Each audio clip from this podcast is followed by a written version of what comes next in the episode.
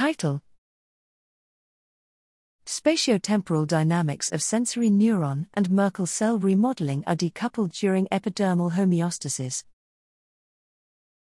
Abstract As the juncture between the body and environment, epithelia are both protective barriers and sensory interfaces that continually renew.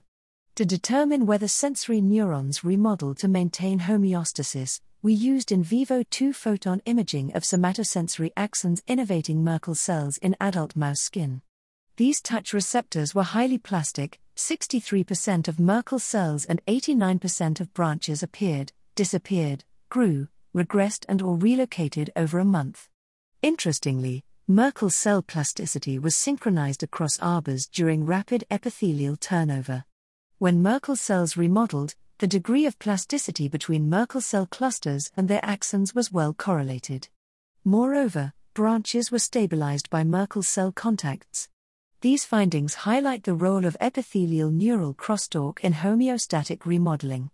Conversely, axons were also dynamic when Merkel cells were stable, indicating that intrinsic neural mechanisms drive branch plasticity.